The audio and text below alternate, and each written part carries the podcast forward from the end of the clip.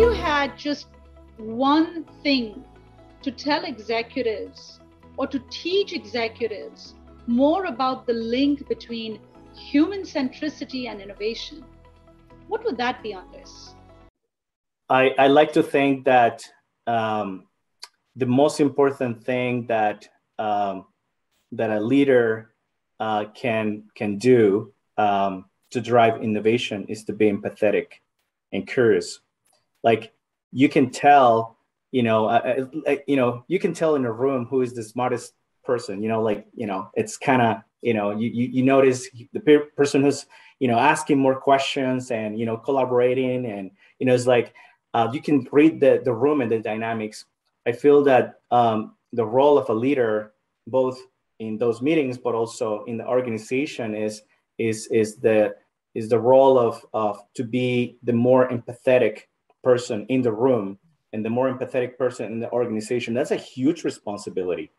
Honestly, I, I try to do that, and sometimes I feel like this is an impossible goal, um, but I like it because it raises the bar for me, you know, and it helps me really think about how do I approach a team, how do I approach um, um, the the teams in a way that they can understand what is a priority for me as a leader. And if my priority is to bring a culture of innovation, I need to start by asking the right questions um, that relate to humans, uh, but also relate to, to business, relate to, to feasibility. And by asking the right questions within those groups and organization, people start getting the aha moments. They start focusing their attention in the right areas right? Um, because there's again, there's so much going on that you know that you can easily get distracted within the organization. So um, I mean, I think that's what a, a human-centered design leader can actually do within an organization. You know, asking the right questions, uh, bring that curiosity mindset, in, and putting people 1st mm-hmm. empathy is such a good one and and now it's off the list because andres took it so i would say if, if there was there was one thing when we're mentioning executives and human centered design, it would be to learn enough about the process to give meaningful feedback. Because the type of feedback that's required when doing innovative work is not the same type of feedback that's required when doing day to day work. For example, funding decisions.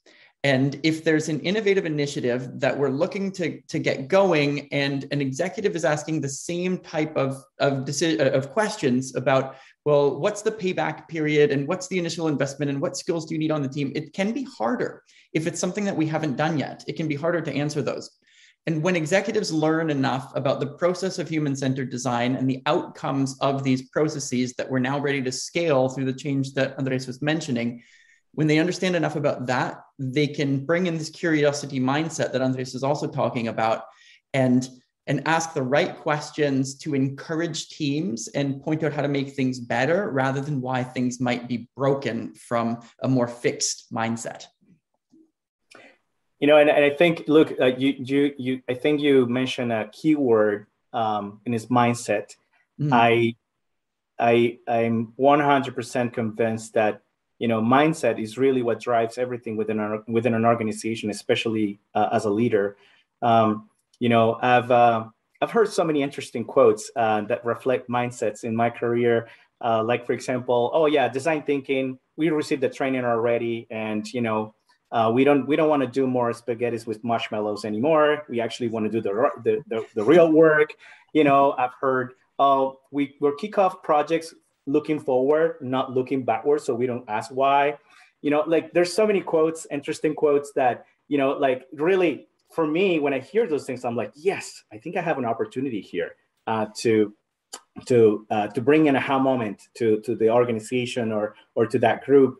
Uh, and one interesting thing with mindsets is that um, it is when we try to empathize with the the people we want to collaborate with or those leaders, for example, that you know, are trying to figure out, you know, you're talking to me about innovation and risk or or de-risk, whatever that is, you know, what, what is my role? Many times they ask, or I'm very busy. How much time do you need from me? Right. Uh, so, so I think it's important for us to empathize with them and, and not only kind of try to understand their perspective, but also try to see what are the how can we inject um, in uh, incrementally uh, the process. So, for example, well, we don't need a leader to participate in a full engagement every day.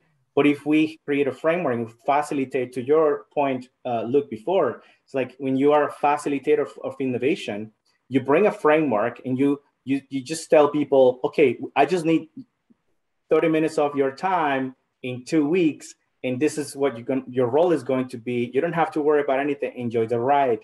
This is what we need from you during that session, but we will actually be presenting to you this, right? So I think that you know being empathetic and creating an experience for those leaders is going to help them actually get those aha moments little by little. I remember um, there was a leader, actually the leader who told me that uh, that you know, oh yeah, we received design thinking training before, you know, you know, thank you, but you know, we we've done this already, and and it didn't it really made an impact. I remember the first time we completed an engagement with that leader, he he he actually you know shared with me um, his you know his feedback, and he said, well, this was completely different to what we were trained on, and and this really works and he actually became the biggest champion within the organization. And then we brought, uh, I think there was like a group of 15 leaders that were part of the same uh, VP level, executive level, and then they and then all the other leaders uh, started following that leader just because he became a champion of that, um, you know, of that approach, right? So so uh, it's, it's always great to see how you know how people can really make that mindset shift. But I think as facilitators, it's our responsibility to be empathetic with them first and, and create an experience that will help them adopt change.